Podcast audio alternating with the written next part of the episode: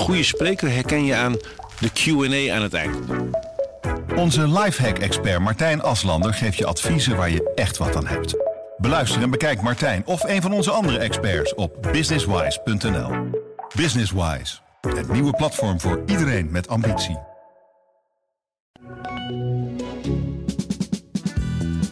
Dit is de podcast Politiek Dichtbij. Met Leendert Beekman en Tobias Den Hartog. En dan beginnen we normaal gesproken met... In een half uur praten we hierbij over de stand van zaken op het Binnenhof. Maar Tobias, een half uurtje gaan we dit keer niet halen. Oh jee, Dus luisteren iets langer. Oké. Ja, dat denk ik wel. We hebben tien fragmentjes al die we moeten laten horen. Eh, dus het gaat niet lukken in een half uurtje. Heb geduld met ons. Ja, heb geduld met ons. Maar waar gaan we het over hebben, Tobias? Ja, ik, ik vermoed corona. Corona gaan we het over hebben, inderdaad. We gaan het over het corona-debat hebben van aankomende week. Dus over de persconferentie van vrijdag. Het corona-debat dat aankomende week gepland staat. Ja.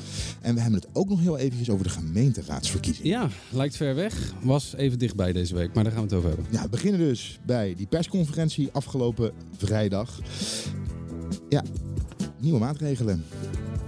Het ingang van aanstaande zondag, 28 november, is tussen 5 uur 's avonds en 5 uur 's morgens in principe alles in Nederland gesloten. En wij zitten op zondag zitten we op de redactie van het AD. Ja, Op zondag gaan we dit ook publiceren. Dus even voor iedereen die denkt, waarom op zondag? Wat is er aan de hand? Ik heb vakantie eigenlijk.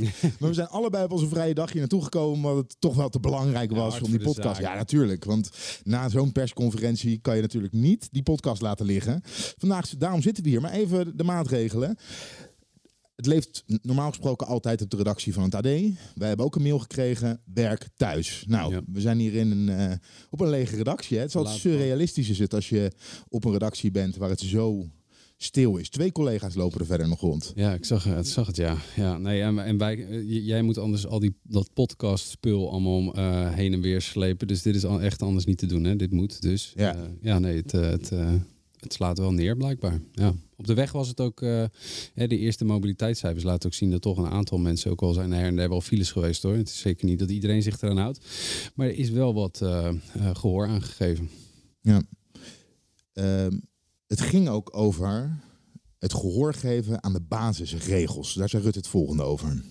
We proberen mensen steeds opnieuw te overtuigen van het belang van de naleving van de basisregels. Bijvoorbeeld afgelopen maandag nog.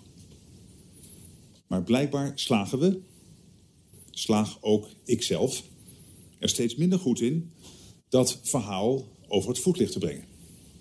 Nou, we houden ons dus niet goed genoeg aan de basisregels. Ja. Het was een raar persmoment. Misschien ligt het nu wel ver achter ons, maar vorige week maand of afgelopen maandag. Ehm, je hebt persconferenties en je hebt persmomenten. Dit was dan een persmoment, maar het zag er toch uit alsof het allemaal wat georganiseerder is dan normaal gesproken bij het touwtje. Ja. En dan werd ons toch nog een keer gevraagd: hou je aan die basisregels? Maar Rutte zei vrijdag: dat heeft geen effect. Nee, heeft te weinig effect in ieder geval. Ja, mensen, eh, en, en hij zei, hè, er, er treft mij blaam. Hij, hij bood zelfs nog excuses aan. Ja, nog veel vaker. Tijdens de persconferentie ook. Gaan we het zo meteen nog even over Ja. hebben. Ze zitten echt eh, nu eh, in een fase waarin ze nou, misschien wel even in de spiegel aan het kijken zijn. Ja, nederigheid troef, hè, was het. was echt eh, ja, een soort, eh, soort knieval. Ja, bijzonder moment. Ik, ik, ik- normaal dat aanloopje wat je nu hoorde, hè, dat ik daar onvoldoende toe in staat ben. Normaal, Ja. Als ik een minister dat hoor zeggen, dan spits ik mooi. Dan denk ik, dat is het moment waarop hij zegt, en daarom trek ik mijn conclusies en ga ik weg. Nou wist ik wel, dit gaat niet gebeuren. Hugo de Jonge gaat nooit vet of Nee, en, die, en, en Rutte ook niet. Dus de, de, de, de- ik wist wel, dat gaat nu niet gebeuren. Maar die hele aanloop was wel van, ik ga, je- ik, let op mensen, ik duik even diep door het stof hier. Ja. Ehm, er was ook een terugblik van Rutte. Want eigenlijk, en dat dachten we denk ik allemaal, als dat vaccin er is en iedereen is geprikt, dan zullen we niet meer in de situatie zitten waarin we nu verkeren. Ehm, Rutte, in het begin van de persconferentie zei hij, ik moet vaak aan vorig jaar denken. En toen kwamen de volgende woorden. Toen dachten we nog dat we met grootschalige vaccinatie ergens in de zomer of de herfst van 2021 van de meest strenge maatregelen af zouden zijn. Dat is niet het geval. Nee, dat is niet het geval. Dat is eigenlijk de grote teleurstelling. Hè? De, de prik zou. eh, eh, ja, dat was, dat was destijds ook. Je moet, je moet even helemaal teruggaan in gedachten. Maar dat was destijds natuurlijk ook echt de gedachte. Een prik en dan ben je eh, niet meer vatbaar. Je kunt niet meer ziek worden. En je kunt dus niet in het ziekenhuis belanden. Al die dingen zijn niet waar gebleken. Je, verkleint de kans op dat je het ziekenhuis terechtkomt. Je kan het virus nog steeds doorgeven. Zij het wel veel minder. En je wordt misschien niet ziek of minder snel ziek. Maar je kan nog steeds wel ziek worden. Dus dat, dat is ja, de grote deceptie eigenlijk gebleken natuurlijk. Ja, En dat het vaccin minder effectief is dan dat we Ja. allemaal gehoopt hadden. ja, ja, het was niet eh, het, het, het antwoord op alles. Nee. En dat is, eh, nou ja, goed. Dat, dat Hoe hoog is de vaccinatiegraad nu? Volgens mij. Boven de zit- 85 procent Ja, volgens mij al, zit hè? het op Boven- 87. Ja? Ja, Bij eh, 87. de, eh, als je de 18-plussers. Ja, 18 plus is eerste, Ja. eerste prik. Ja, nee, volgens mij zitten we dan best wel. eh, we, we gaan echt wel richting die 90 procent. maar ja, je ziet wat er eh, achterwege komt van die eh, overige 12, 10 tot 12 procent. Eh, daar, daar is, die zijn toch oververtegenwoordigd op de IC en in het ziekenhuis. Ja. Ehm, even het pakket aan maatregelen dat ons nu geschetst is. Ja, Eigenlijk het openbaar leven vanaf vijf uur houdt op. Niet-essentiële winkels gaan dicht, theaters gaan dicht, zwembaden, Ja. eh, sportverenigingen, de bioscoop, theaters. Is dit nou, hè, deze avondlockdown, of is, is dit nou het ei van Columbus? Want mijn gevoel zegt, het is te weinig. We gaan over een paar weken weer nieuwe maatregelen krijgen, strengere maatregelen. Ehm, ik denk dat alles is erop gericht om dat te voorkomen. Want je wil eigenlijk nu wel even de lijn hebben uitgezet voor nou, pakweg de komende eh, drie weken. En dan wil je eigenlijk dat het genoeg is om eh, ehm, eh, niet extra's te hoeven doen. Misschien zelfs alweer te versoepelen. Hè, als blijkt dat we die knik echt hebben, hebben gemaakt. En de paniek eraf is als het ware. Dus alles is erop gericht om dat scenario te voorkomen dat je dadelijk weer moet ingrijpen. Maar er was pittige discussie in, eh, in het Katshuis. Waarbij eh, je eigenlijk, eh, voorheen had je dat natuurlijk ook, hè, een beetje de economische hoek. Toen had je Wiebus, Keizer, de mensen die opkomen voor de ondernemers met name. Die zeiden van jongens, even wat rustiger aan. Kijken ze naar de nevenschade van eh, maatregelen die je treft. Nou, nu ontstonden die twee kampen eigenlijk weer. Met aan de ene kant Rutte en de jongen. Die noemen ze dan gekscherend de witte jassen van het kabinet. Die echt leunen op, op enerzijds zeg maar de Die vragen om harder en meer ingrijpen. Hè. Je had eh, bijvoorbeeld, en daar heeft de jongen zich nog wel aan gestoord hoor. Gommers die eh, eh, nou ja, ineens over code zwart begon. Die de, schoting, of de sluiting van de scholen wilde. Maar goed, daar, daar, was dus wat irritatie. Maar ze zitten in feite wel in dat kamp. Hè? Strenger, harder, die, die hamer neer laten komen. En je hebt toch het andere deel van het kabinet dat eigenlijk op de gedachte zat van eh, doe wat nodig is, maar niet meer. En ja, de slotsom is eigenlijk, eh, als je het OMT-advies eh, leest, dat kwam, ja, eigenlijk is het copy-paste geweest. Ze hebben gewoon precies gedaan wat het OMT heeft eh, gesuggereerd. En En dat is toch verwarrend. Als je OMT-leden in de media ziet, Ja. die allemaal met een eigen ander verhaal komen. Of het nou Kuipers is, hè, de de man van de bedden. ja, Of het is Gommers, eh, de, de baas van de, van de IC-afdelingen. Ehm, en dan is er ook nog een kabinet dat eh, van alles eh, eh, eh, vindt en zegt. Hè. Dus eh, aan de ene kant zegt Gommers, we zitten tien dagen bij Code Zwart vandaan. En zegt Hugo de Jonge, dat is allemaal niet waar. Ja. Het is niet meer te volgen op deze manier, toch? Nee, dat is lastig. Kijk, enerzijds wil je Gommers zeg maar aan de talkshowtafel hebben om hem gewoon uit te laten leggen wa- hoe er vanuit de wetenschap naar eh, corona wordt gekeken en eh, wat de toestand op de IC is. Dat wil je. Anderzijds, ja, dan, dan eh, moet je het er dus bijnemen dat hij ook af en toe zegt en daarom vind ik dat er dit of dat zou moeten gebeuren. En vervolgens gaat hij naar het OMT. Nou, daar zitten 30 tot 40 man aan tafel en dan verwatert natuurlijk zijn eh, mening eh, met die van anderen. En dan krijg je een soort, eh, ja, het is bijna Nederland eh poldermodel, maar dan krijg je één uitkomst, één advies. En dat is dan voor sommige OMT-leden ja, misschien wat, wat mager of te, te, te, te voorzichtig als het ware. En voor andere OMT-leden zullen denken, nou, ik vind dit eigenlijk wel, wel een beetje veel. Ja, ergens in het midden landt Jaap van Dissel dan, want die tekent die brief uiteindelijk. Eh, maar dat geeft een, een, eh, een vreemd beeld. Aan de andere kant, ik zou ook niet willen dat je eh, al die OMT'ers niet meer zou horen. Laatste, ik vind het ook wel prettig dat af en toe eentje uit de bocht vliegt of zegt van ja jongens, maar ik denk er anders over. Dat is ook, het geeft misschien een verwarrend beeld, maar ja, wat is, wat is, het, wat is het alternatief? Dat je een koude OMT-advies op papier krijgt en, en, en totaal geen idee heeft wat er, hoe, hoe die mensen tot dat oordeel komen of welke, in welke werkelijkheid ze door de week staan. Ik bedoel, Gommers die komt naar de talkshow, die gaat naar het OMT, maar die staat gewoon ook eh, eh, zeven dagen eh, op die witte schoenen in, met een witte jas aan op de IC, weet je. Dus Ik vraag me dus af wanneer hij daar nog tijd voor heeft eigenlijk hoor. Maar dat is ja, maar even serieus. Dat, ja, dat, nou ja, goed, Ja. de overdag maar denken. Ja. ja.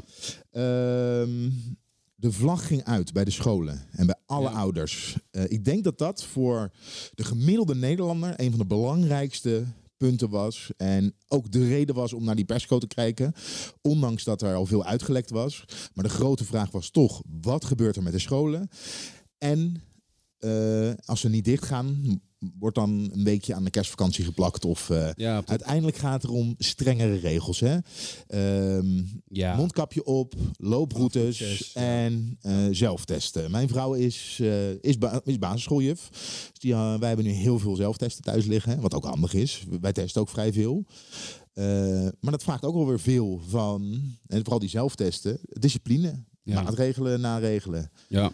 Ja, en bedenk maar hoeveel, hoeveel eh, eh, discipline we onszelf allemaal opleggen. Dat blijkt eh, dikwijls dus nog best wel heel erg moeilijk. Dus ik vind dat, ja, je kan alleen maar met respect naar het onderwijs kijken. Ook dat het, het, het signaal vanuit het onderwijs is van hou ons open. Want de leerlingen die lopen gigantische achterstanden op. Hè. Je ziet het VMBO en het MBO, daar heb je leerachterstanden die oplopen tot een jaar. Weet Ja. je, dat is, daar is gewoon een jaar verloren gegaan. Met Ja. alle eh, psychologische effecten van dien. Dus ik, ik, eh, ja, ik vind dat wel eh, moedig. Ja. Ja. Ik zie dat bij mijn vrouw. Ehm, en ik heb meer mensen in het onderwijs overigens. Maar die zeggen allemaal, doordat mensen die, zoals wij eigenlijk, hè, mensen die een essentieel beroep hebben, die dus kinderen wel naar de opvang of naar, de, naar school kunnen brengen, zitten de leraren op school aan de ene kant een deel van de klas nog fysiek les te geven, terwijl ze aan de andere kant digitaal les moeten geven. Ja. Nou, Eigenlijk kan dat gewoon niet. Nee. Dat is onmogelijk. Ze, ze roeien dan met de riemen die ze hebben. Maar ja, die leerachterstanden die, die komen onder andere daardoor. Ja. Want het is geen manier om les te geven. Nee, nee. Eh, dus daar ging de vlag uit. Bij de ondernemers ging de vlag uiteraard niet uit. Eh, al werd er wel speciaal nog gerefereerd aan de ondernemers. Want de steunpakketten blijven. Ik zeg daar meteen bij dat we ondernemers en de sectoren die opnieuw hard worden getroffen, dat we die niet in de steek zullen laten. Het is echt afschuwelijk dat zij wederom met strengere maatregelen te maken krijgen. Ja, ze worden niet in de steek gelaten. Nu zullen de steunpakketten in ieder geval blijven. Gaat om, eh, om hoeveel gaat het, eh, Tobias? Om, Ja, de miljarden vliegen je om de oren. Maar Ja. dat, dan moet je in miljarden. Maar- doen. Twee, drie miljard, ja. Er is wel langzaam, hoor je toch, en dat hoorde je ook tijdens de persconferentie, dit zal niet voor altijd zo blijven. Mhm. Ehm, hè, als corona blijft, en die verwachting is er nu wel, dat we niet volgend jaar er helemaal vanaf zullen zijn, zeker nu die mutatie er is. ja. De overheid zal niet in staat zijn om jaar in jaar uit mm, steunpakketten te betalen. Nee, nee, nee, je moet je voorstellen dat op de begroting is, eh, is eh, zorg is, eh, jaarlijks de, de, de grootste kostenpost. En dan ga je richting, richting de 80 miljard. Nou ja, dat zijn we straks ook kwijt. nu, ja, daar zitten we al bijna aan. Maar dat zijn we ook kwijt aan, aan de corona-noodsteun aan ondernemers. Ja, dat zijn geen bedragen die je jaarlijks kan opbrengen. Dus de, de, de, ofwel, er moeten, ja, je gaat een, eh, een hele andere economie zeg maar, zien. Eh, en die wordt een beetje organisch, komt die tot stand omdat corona maar blijft. Hè? Dat ondernemers andere dingen gaan eh, bedenken om een, hun verdienmodel overeind te houden. Of, en dat is natuurlijk de hoop van het kabinet, ja, dat het toch een endemische ziekte wordt. Hè? Een ziekte die bij ons blijft, maar te controleren is. En ja, dat we op die manier toch weer naar een normalere economie teruggaan. Uh, maar ja, dit is reken maar het punt van zorg. Is, er is wel, het is, uh, dat heet dan, is heel Haags, hè, maar dat is incidenteel geld. Je hebt structureel mm -hmm, geld, ja. dat, dat, geef je jaarlijks uit. Jouw hypotheek betaal je maandelijks, dat is structureel geld. Maar je koopt maar één keer een caravan, dat is incidenteel geld. Uh, zo werkt in Den Haag ook. En, en deze, sta, deze steun, nu coronasteun is incidenteel geld, geef je maar één keer uit. In principe ja, ligt de minister van Financiën daar op dit moment niet wakker van, omdat de economie herstellende is en we kunnen gemakkelijk geld lenen, goedkoop geld lenen als Nederland. Uh, banken willen ons uh, geld verstrekken, investeerders. Dus ja, hij ligt daar niet wakker van. Maar ja, het kan niet eeuwig duren. Je kan niet elke week een caravan blijven kopen, zomaar, denk, uh, ja. zeggen. Ja. Uh, laten we even luisteren hoe de horeca zelf reageerde direct na afloop of in ieder geval één horeca-ondernemer. Laten we, we hebben niet alle horeca gesproken, maar hoe die reageerde na de, na de persconferentie van Mark Rutte. Hoe is het om in deze tijd ja, een restaurant te hebben? Uh, verschrikkelijk. Hè? Dat is echt een, eh, een, drama. We hebben eigenlijk al die tijd geprobeerd ook ons personeel uh, bij elkaar te houden. En daarvoor te zorgen dat we, uh, ja, dat we die club bij elkaar houden. En eigenlijk is deze, deze klap die nu weer komt, ja, dat is eigenlijk wel een nekslag. Hè? Dat zorgt er eigenlijk voor dat je, dat je niet meer kan verder kan ondernemen. de toekomstperspectieven perspectieven zijn eigenlijk niet meer te doen. Ja, het is een nekslag. Het is verschrikkelijk om te ondernemen uh, in de horeca. Hè, als je nu in de horeca zit. En het zal op veel meer vlakken zo zijn dat ondernemers er zo over denken. Ja. Zoals de cultuursector. Uh, nou, stel je voor dat je een bioscoop uh, hebt. ja, dan zit je al bijna twee jaar met, met lege zalen. Ja, we gaan, we gaan richting. we zitten 20 maanden nog. ja, ja, dat is, het is echt heel fors. Ehm, uh, je ziet ook dat deze ondernemer zegt dan, hè, we hebben geprobeerd het team bij elkaar te houden. En dan, hè, dan, dan wringt het op hoeveel mag je open, hoeveel mensen mag je er binnen en hou je daar voldoende geld uit. Nou, er zijn ook horecaondernemers die hebben al hun personeel zien weglopen naar de GGD's. Mm -hmm. Die zijn bij de GGD gaan werken van 9 to 5. Uh, mensen bellen, uh, gegevens verwerken. want ja, daar waren heel veel handjes nodig. En, die, en die, die, die willen nu helemaal niet meer terug naar de horeca. Ja, want dat is nachtwerk en dat is veel zwaarder. En, en minder goed betaald. Minder goed betaald wellicht, weet je. Dus dat, de, de, de, er is nog eens personeelstekort bij heel veel ondernemers. Ja, dat is, uh, het is kommer en kwel met recht. Ja, nee, dat, dat, kan niemand ontkennen. En uh, ja, dan krijg je een deel van je verlies vergoed. Ik denk dat dat uh, groot goed is. Er zijn tal van Europese landen die, die, die dat ons niet na kunnen zeggen. Uh, en er is geld en uh, de overheid probeert uit te stralen. We, we, helpen u en we houden u overeind. ook het betalen van belastingen is uitgesmeerd mm -hmm. hè, naar, naar meerdere jaren. En er wordt nu zelfs al voorzichtig gooien. Nou, maak, het, maak zelfs dat, rek dat zelfs nog iets op. Dus er is gewoon wel veel steun, maar het blijft ja, eigenlijk heel erg moeilijk. Dan naar de kritiek op het beleid van het kabinet. In de persconferentie werd daar tot twee keer toe aan gerefereerd, zowel door Mark Rutte als door Hugo de Jonge. Laten we eerst beginnen met, uh, met Mark Rutte. Die kritiek is er. Daar zijn we niet doof voor. En ongetwijfeld zal uit allerlei evaluaties later nog blijken hoe terecht die kritiek op allerlei punten was. Want één ding is zeker.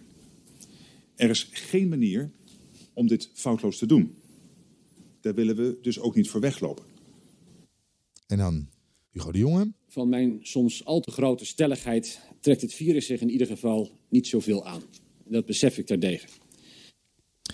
Ik dacht, dit was echt eventjes nodig. Dat ze dit beide deden. Want de kritiek op de manier waarop de overheid communiceert... en hoe de afgelopen na bijna twee jaar besluiten tot stand zijn gekomen hoe Hugo de Jonge ook belofte na belofte heeft gedaan.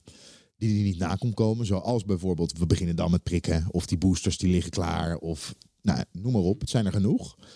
Uh, was het volgens mij echt heel belangrijk dat ze op dit moment dit aanstipte. Ja, het kwam ook. Uh, het was ook het slotstuk van echt een rampweek natuurlijk. Hè. Dus eigenlijk vorige week vrijdag moet je voorstellen dat het kabinet uh, was bijeen en er is eigenlijk gezegd, nou we, we, monitoren de situatie, maar echt jongens, uh, code zwart is nog ver weg. Ziekenhuizen kunnen dit aan.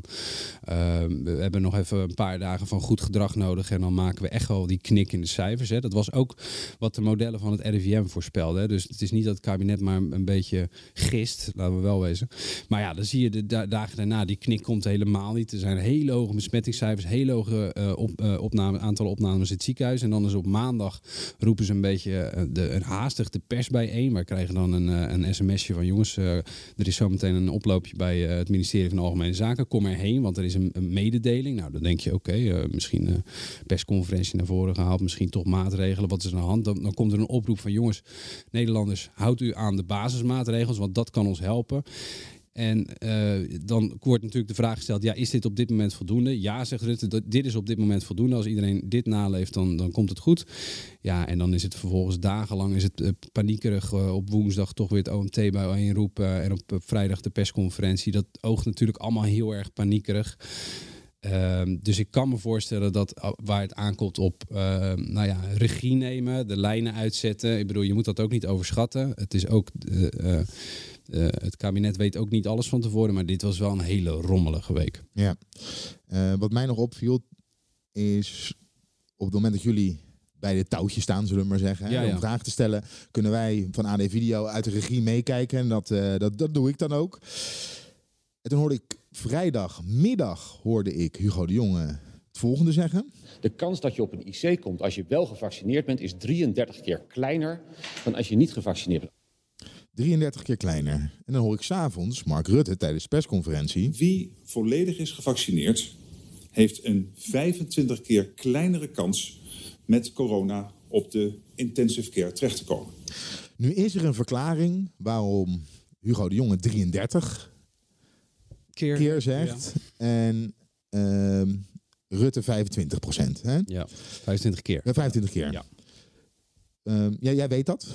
Ja, er, ja, was een ja. Hè, er waren nieuwe cijfers waren er. ehm, Ja, nou ja, jij, wees mij hierop. Want ik had dus dit dus niet, niet gehoord. Ik bedoel, eh, eh, zo eerlijk moet ik zijn. Eh, eh, maar het, het klopt inderdaad. Eh, er was op eh, eh, halverwege oktober heeft het RIVM weer eh, berekend hoeveel keer eh, kleiner de kans is dat een eh, gevaccineerde op die IC komt. Toen stond dat op 33. Op het moment dat ehm, de jongen eh, eh, eh, dat zei, eh, waren er eigenlijk al nieuwe cijfers. Er was eigenlijk al een nieuwe prognose. Die was namelijk 's ochtends gekomen. Dus hij staat smiddags bij ons bij het, bij het touwtje, zoals dat heet. Hè. Dus gewoon een koordje waar wij achter moeten staan. Als Als, ze moeten blijven. Hè? Precies, Ja. zoals je een paard zeg maar eh, een, een, een, weiland af, afspant. Zo, zo staan wij dan achter een koordje om iedereen een beetje in het grill te houden. Maar daar zei hij eigenlijk de oude cijfers, eh, waarschijnlijk omdat hij de nieuwe, die s'morgens om kwart voor elf waren gekomen door het RIVM, eh, nog niet had gezien of gelezen. Of nog niet eigen had gemaakt. Of de man maakte een vergissing. Maar dat, dat is de verklaring. En, nu Ja. mag jij zeggen wat je ervan vindt. Nou ja, dat kan natuurlijk. Hè? Dat kan natuurlijk. Alleen als je de, hè, de, iemand die dit soort informatie niet heeft, en die was er niet. Het is ook niet uitgelegd. Hè? Vanmorgen zeiden we nog, vanmiddag zeiden we nog dit, Ja. 33 en nu zeggen we 25. Het wordt niet uitgelekt. Of niet uitgelegd. Ja. Dan kan dat heel erg. eh, het, het schept verwarring. Mhm. En het komt over alsof ze zelf ook niet goed weten waar ze het over hebben. Omdat er op dezelfde dag twee echt wel verschillende cijfers worden eh, eh, gepresenteerd. Ja. Nee, dat is. ik denk dat iedere communicatie-expert, iedere woordvoerder in Den Haag je gelijk gaat geven. Ja, Dat is fijn om te weten. ja nee, dat, dat klinkt, nee, maar dat klinkt heel, Nee. eh, heel Nee, nee, binair. nee, nee, nee, maar- maar ik, eh, ja. Nee, maar dat is zo. Dat is ook eh, precies. kijk, er zijn in deze, deze hele pandemie natuurlijk communicatiefouten geweest. Hè. Te beginnen met die, die, die immuniteits, groepsimmuniteitsuitspraak van, eh, van Rutte. Dat was eigenlijk al het startpunt van, van deze. helemaal in het startpunt van deze pandemie. Dat was eigenlijk al een hele verkeerde voorstelling van zaken. Althans, je kunt het wetenschappelijk misschien wel onderbouwen, maar mensen begrijpen helemaal niet wat je bedoelt. En dan, dan, dan het is ook nog eens eh, ja, een beetje verkeerd eh, gebruikt. Nou, zo zijn er tal Mondkapjes voorbeelden. hebben we gehad natuurlijk. Ja, laten we wel wezen. We hebben ministers gehad die bij eh, die, die zeg mondkapje, waar ga je heen stonden te zingen Ja. een koortje. Hè? Graphuis. Het is natuurlijk van de zotte als je dat nu, nu bedenkt. Dat hij zingend het mondkapje vaarwel zegt. En de anderhalve meter. En ja, dat is, het is eigenlijk... ehm, ja, dat is, het, is bijna niet voor te stellen hoe ongelooflijk oenig dat allemaal is. Oenig, wat een mooi woord. Ja, ik vind het Ja, echt, ik vind het echt, Echt oenig. oenig. Dat is het de woord van de dag wat Ja, mij ik wil, betreft. ik wil er eh. verder niet. Ik bedoel, het zijn allemaal mensen. En, eh, maar ja, de, de, er moet her en der ehm, zijn daar wel gewoon ook communi- communicatiefouten gemaakt, zeker. En dan nog even over de schuldvraag. Want er zijn wel excuses aangeboden voor het beleid en onhandige dingen. En Rutte zegt, eh, er zal ook zeker wel blijken dat we het verkeerd hebben gedaan uit onderzoek later. Eh, maar de schuldvraag, daar is in ieder geval Hugo de Jonge. Hè. Hoe komt het nou dat we nu nog steeds in deze situatie zitten? Als je doorvraagt, en dat deed het NRC, dan is Hugo de Jonge er eigenlijk heel duidelijk over. Ik zou niet snel zeggen dat de situatie waarin we nu zitten de schuld is van ongevaccineerden. Maar ik vind wel dat we ehm, daar in het politieke debat, in het maatschappelijk debat ook wel, met een te grote boog omheen lopen. om die ongemakkelijke waarheid. Eh, want gewoon even de harde cijfers. 50% van de ziekenhuisopnames eh, in de kliniek zijn mensen die niet zijn gevaccineerd. 70% van de mensen op de IC zijn niet gevaccineerd. Als je die aantallen af zou halen van de mensen die nu in de ziekenhuizen liggen, hadden we in de ziekenhuizen geen probleem gehad waardoor we nu deze maatregelen zouden hoeven nemen. En dat, is, dat is gewoon een feit. Dus het feit dat er operaties moeten worden afgezegd, dat was niet nodig geweest als 100% van de mensen zich uh, hadden laten vaccineren. Hugo de Jonge zegt, ik wil niemand de schuld geven om het vervolgens wel te doen. Ja, dat is precies wat hij doet. En het is heel interessant dit. Want dit is, je, je had even, eigenlijk hadden we, als dit video was geweest, had ik gezegd, zoom even in op het gezicht van Mark Rutte, die naast hem stond. Die zag je zich namelijk echt verbijten. Dit is, dit is precies het verschil tussen de jongen en uh, Rutte. Rutte uh, is daar trouwens ook gisteren nog even op teruggekomen tijdens het VVD-congres, maar daar kan ik zoiets over zeggen. Maar Rutte wil zich echt op de vlakte houden als het gaat om die schuldvraag. Die denkt, ik wil ook niet dat ongevaccineerde, ongevaccineerde deel van Nederland van me vervreemden. Uh, en de jongen zit daar veel stelliger in. Dat, dat, dat bleek al bij de vorige persconferentie toen er een verschil in hun antwoorden zat. En nu des te meer, want hij zegt inderdaad met zoveel woorden, ja, het ligt wel aan hen. Het ligt wel aan hen. Volgens mij nog geen kwartier daarvoor had Rutte dus ja. deze vraag al beantwoord. En, en zei, oh, ik wil niemand, ik ga exact. hier niet op in. Daar kwam ja, het eigenlijk op neer. Daar kwam het eigenlijk op neer. Hij stuurde daar uh, zo van weg. En het is een interessant verschil tussen die twee. Zeker omdat je ook weet dat die twee het beleid uh, voor een groot deel bepalen. Daar in het Katshuis en in de ministerraad. Dus dat is een interessant uh, verschil. En ik denk dat deze week is er weer een debat over corona. Ik denk dat nou, bijvoorbeeld een partij als D66 als ik uh, Jan Paternotte was, ik zou uh, precies op dat verschil gaan doorvragen. Uh, wat bedoelt u nou precies, meneer De Jonge? En waarom wilt u zover niet gaan, meneer Rutte? Want is het niet, toch niet zo dat meneer De Jonge gelijk heeft? Want dat is precies hè, de lijn van D66. Um, en daar, ja, dat, is een interessante ja, soort verschil misschien tussen de liberale uh, Rutte en, en uh, de wat conventionelere de jongen. Maar ja, ik kan het ook niet helemaal. Misschien is het ook, ook karakter of gewoon overtuiging. Ehm, maar er is een verschil. En gisteren zei Rutte ook in de in, VVD had een congres. dat was allemaal online en dat was met van die hele slappe Q&A'tjes. Maar mm -hmm. hij kreeg ook een paar vragen hierover. Dat was dan wel weer leuk. En daarvan zei hij, ja, als ik geen premier was, zou ik er stelliger over zijn. Maar ik ben premier van alle Nederlanders. Uh, dus uh, ja, heb ik ook rekening te houden met de minderheid van ongevaccineerden. Daar ben ik ook premier van. Dus hou ik me meer op de, vlakte, uh, op de vlakte. Maar nu wordt het interessant. Want ik denk dat in de, in de, als ik Tweede Kamerlid was, zou ik hier precies op doorgaan. Je hebt namelijk het gegeven dat je wilt als meerderheid in Nederland wil je niet een minderheid de wil opleggen. Hè? Zo bij polderen, we houden rekening met de kleinste minderheid. Dat is ons Nederlandse model. Nou, Rutte geeft precies op die, langs die lijn geeft hij nu leiding hieraan. Maar, zal Hugo de Jonge zeggen, ja, maar er is nu wel een minderheid van Nederland die een meerderheid van Nederland de wil oplegt.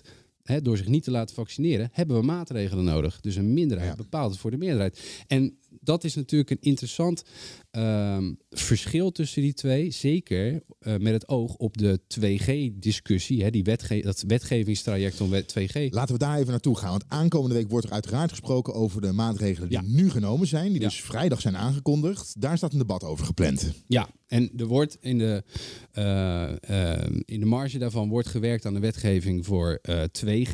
En er wordt ook uitbreiding 3G, bijvoorbeeld naar de werkvloer. Dat zijn allemaal uh, aparte wetten. zijn drie of vier aparte wetten, zeg ik uit mijn hoofd. Volgens mij zijn het er vier of zelfs vijf. Maar in ieder geval, uh, in, aan die aantallen moet je denken. Dat zijn uh, wetten, wetstrajecten die lopen nu uh, aan de zijlijn worden die behandeld. Dan mogen Kamerleden mogen vragen stellen aan het kabinet. Van jongens, uh, jullie schrijven hier in het wetsvoorstel dit. Wat bedoel je nou precies mee? Of hoe pakt dit uit? Nou, daar gaat het kabinet dan weer op antwoorden. Dat wilde de jongen met de hoogst mogelijke snelheid doen. Daar heeft de Kamer heel erg geprobeerd een beetje op de rem te trappen. Nou, dat is ook wel... Hè, er wordt niet volgende week wel over gestemd, wat hij eigenlijk al wilde. Uh, maar er gaat wel snel over gedebatteerd worden. En reken maar dat het ook weer onderdeel is van het komende coronadebat. Maar dat loopt wel op de achtergrond. En daarin is dat verschil tussen de jongen en Rutte wordt dus heel interessant. Want ik denk dat ze daar echt wel um, nou ja, op door zullen blijven. Ja, fundamenteel ook ja. Uh, verschillen in wat ja, ze ervan vinden. Denk ik wel. Ja. Nog even uitleggen. Het ja. gaat over de QR-code 3G, dus ja. hersteld, uh, gevaccineerd. Ja, ja. En dat is dan voor bijvoorbeeld de, ho- eh, door, door, nee, dat is dan eh, op werk zouden mensen. Ja.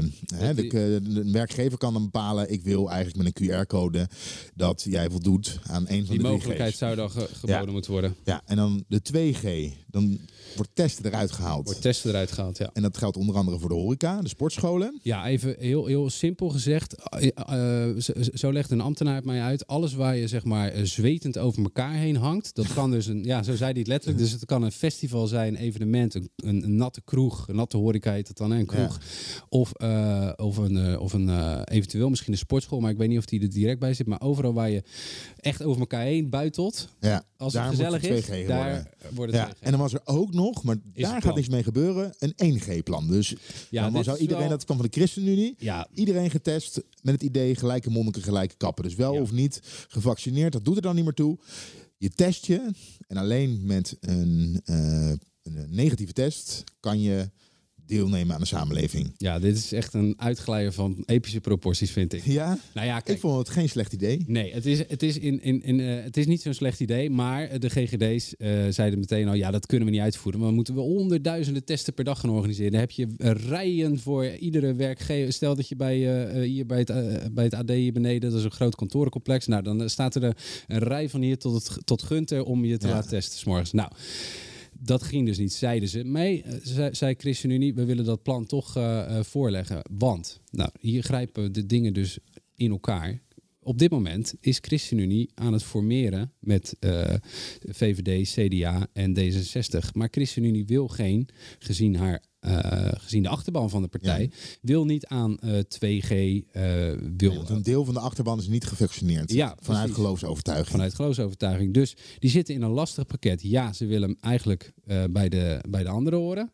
In de formatie willen ze vriendelijkheid en eh, tot- een nieuw kabinet komen. Eh, ze willen ook best wel het, het kabinet een beetje steunen in de, in de coronamaatregelen. Dat hebben ze tot dusver best trouw gedaan.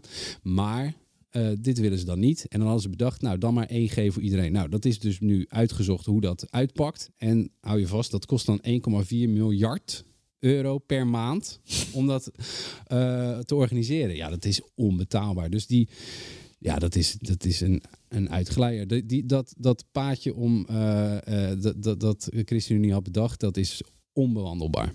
Dus dat gaat, eh, gaat niet gebeuren. Dus dat brengt weer terug de discussie 2G, 3G straks. Hè. Krijg je daar een meerderheid voor in de Tweede Kamer? Nou, dan moet er ook gekeken worden naar PvdA, ehm naar GroenLinks. Ja, dat zijn pittige discussies. Nou, werd dat voorstel met vrij veel haast voorbereid. De Kamer, een deel van de Kamer wilde ook dat er, eh, en vooral de oppositie, Ja. eh, zeker de partijen die coronakritisch zijn, dat het allemaal wat minder eh gepusht zou worden. Hè? Waarom moet dit met zoveel snelheid gaan? Nu er maatregelen aangekondigd zijn waarbij de premier en Hugo de Jonge zeggen: als dit netjes wordt nageleefd, komt die R onder de 1 terecht. Ja. Waarom dan nog haast maken met toch hele controversiële wetgeving waar een deel van Nederland op tegen is en waar de discussie of dit nou wel of geen uitsluiting is, Ja. in ieder geval heel fel is. Ja, nou ja, dat is eh, enerzijds omdat je... Kijk, er zijn partijen die zeggen... ja jongens, we willen dit goed behandelen. Maar je zag in die ehm, eh, zelfde eh, procedurevergadering... Ja, daar, kijken, ja. daar, Ja. daar wordt dan in geregeld... jongens, hoe gaan we dit even eh, gewoon procedureel allemaal organiseren? Wanneer gaan we vragen in- indienen? Wanneer gaan we erover stemmen? Dat Wanneer moet- krijgen we de antwoorden? dan krijgen we de antwoorden. Dat zijn altijd even. Dat, dat is gewoon eigenlijk. neem je even de, de agenda door, zeg maar, met elkaar. Van hoe gaan we dit doen? Daar zag je al dat partijen die toch al mordicus tegen waren. nu ook het argument gingen gebruiken. Ja, maar we moeten hier goed over nadenken. Maar ja, Hugo de Jonge denkt al. Ja, hoezo over nadenken? Jij ik weet nu al dat jij tegen bent. Dat heb je al gezegd. Dus hoezo moeten we daar nog langer over nadenken? Nou, dat is lastig. Want partijen die er echt langer over na willen denken. Zoals PvdA bijvoorbeeld. Daar is echt 2G en 3G nog wel een discussie waard. Ehm, ja, die, die komen daar ook mee, een beetje mee in het gedrang. Die fractie is kleiner geworden, hebben minder mensen om het, allemaal, om het allemaal te doen. Die wetten lezen, dat is taai. Daar moet je even goed voor gaan zitten. En dan zijn het er ook nog eens vier of vijf. Eh, dus ja, die hebben gewoon tijd nodig. En het is helemaal niet zo gek dat zij dan zeggen... ja, jongens, het hoeft even niet met stoom kokend water. Het is heel fundamentele, eh, een hele fundamentele wet. Daar moeten we even goed over gaan zitten. Moeten we goed over debatteren. Wij zijn maar met een aantal. Eh, eh, dus ja, geef ons een beetje meer tijd. Dus Ja, ik denk dat op het moment, hè, omdat het ook een, het publieke debat, dus niet alleen het politieke debat, maar ook het publieke debat op straat, wordt beheerst door die 2G-discussie. Wat vinden we daar nou eigenlijk van? En dan is het, zover ik het in mijn omgeving eh, eh, observeer, is het niet zo dat mensen die niet gevaccineerd zijn tegen zijn en mensen die wel gevaccineerd zijn voor zijn. Dat loopt heel erg door elkaar heen, die meningen. Ja. Ehm, als je dit te gehaast doet, en die wetgeving is er over twee weken, dus nog voor de kerstvakantie. Mhm. Ja, de kritiek die daarop kan komen, dit is er doorheen geduwd. Dit is blind er doorheen geduwd, omdat ze een tweedeling in de samenleving eh, willen forceren, waardoor mensen toch ervoor kiezen om te, om te vaccineren. Ja, die schijn wek je natuurlijk heel erg als dit echt in rap tempo in, eh, door de Kamer heen gaat. Ja, aan de andere kant zullen ze zeggen van, nou, doen we het niet, eh, dan eh, blijft die sluiting die we nu hebben, die blijft eh, voorlopig nog van kracht en die wordt misschien nog wel wat erger. Dan gaat die bioscoop niet tot vijf uur open, maar die gaat gewoon helemaal niet meer open. Ja. Weet je? Dus dat, die- maar je hebt gelijk, ik denk dat die discussie maatschappelijk gezien echt nog niet uitgebeend is. Dus het is best een risico om dat nu al met stoom en kokend water door, door het parlement te jagen. Ja, de, de vraag is of je dat moet willen. Ehm, ja, dat is een keuze. Maar ik, ik denk dat de. Kijk, de Kamer dicteert uiteindelijk zelf het tempo. Ehm, en ehm, ik denk dat je in, in het debat van, de, van komende week al zal zien dat, er, dat daar weer een discussie over wordt, eh, eh, wordt opgezet. Al was het maar omdat die 1G-variant dus is afgevallen. Dus het is echt gewoon een nieuw feit waarover gesproken moet worden. Ja. En, en, en ik denk wel dat dat, eh, dat, dat gaat gebeuren. Ja. Tot slot, Tobias. Gemeenteraadsverkiezingen, eigenlijk herindelingsverkiezingen in Noord-Holland en in Brabant. Ja.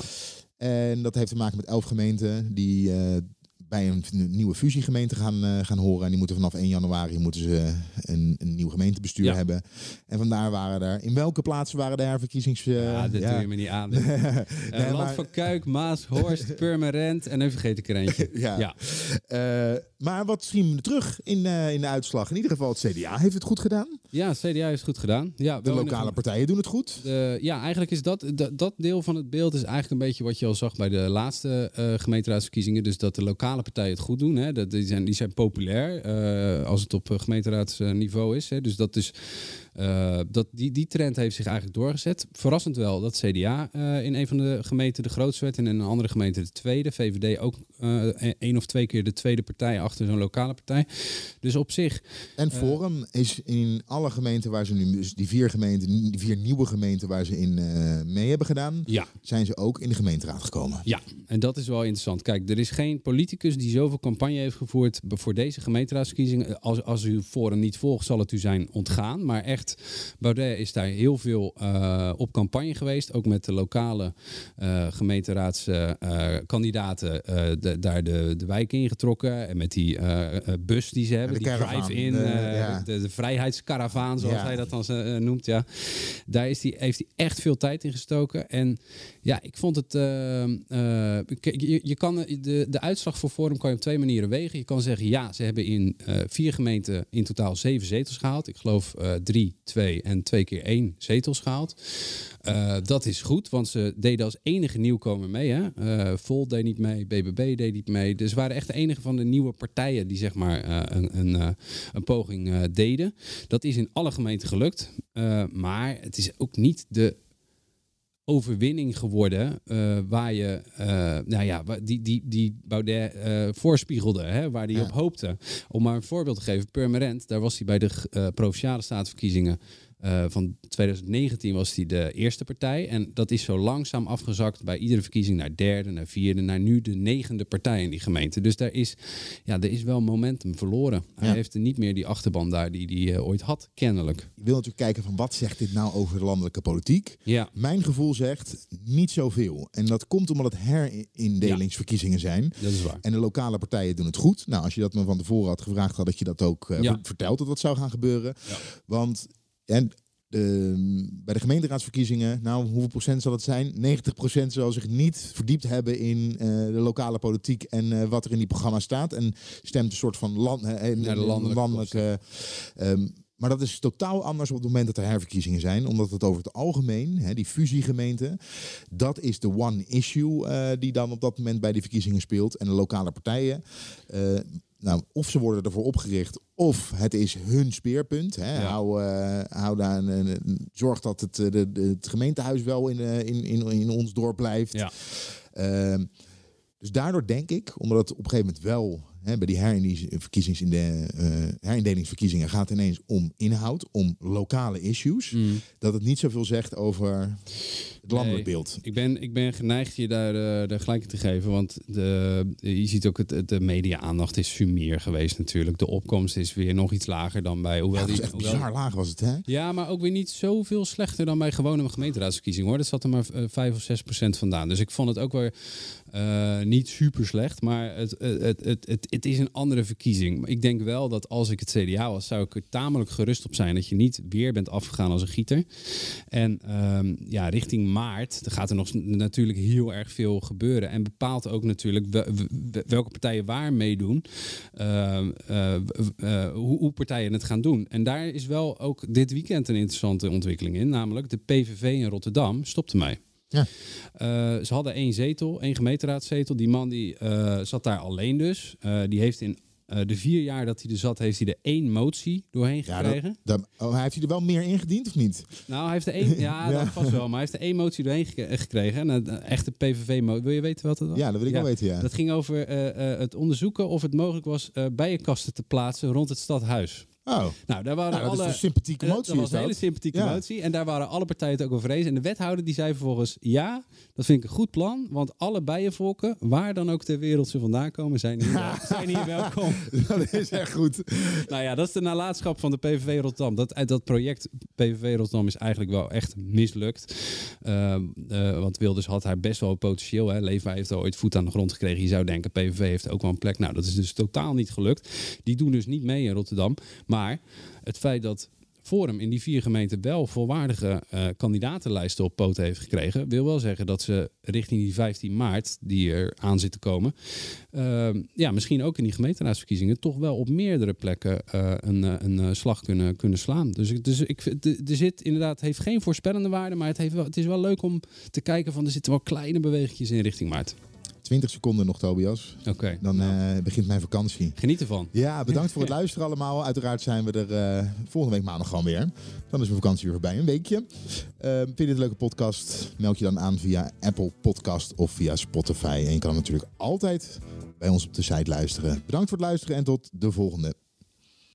Loop jij rond met het gouden business idee? Of het nu een winkel is, een app of een product waarmee je de wereld wil veroveren. Dan is Droomstart de kans voor jou. De ondernemer helpt je jouw droom om te zetten in actie. Ga nu naar droomstart.nl en meld je aan. Een goede spreker herken je aan de Q&A aan het eind. Onze lifehack-expert Martijn Aslander geeft je adviezen waar je echt wat aan hebt. Beluister en bekijk Martijn of een van onze andere experts op businesswise.nl. Businesswise, het nieuwe platform voor iedereen met ambitie.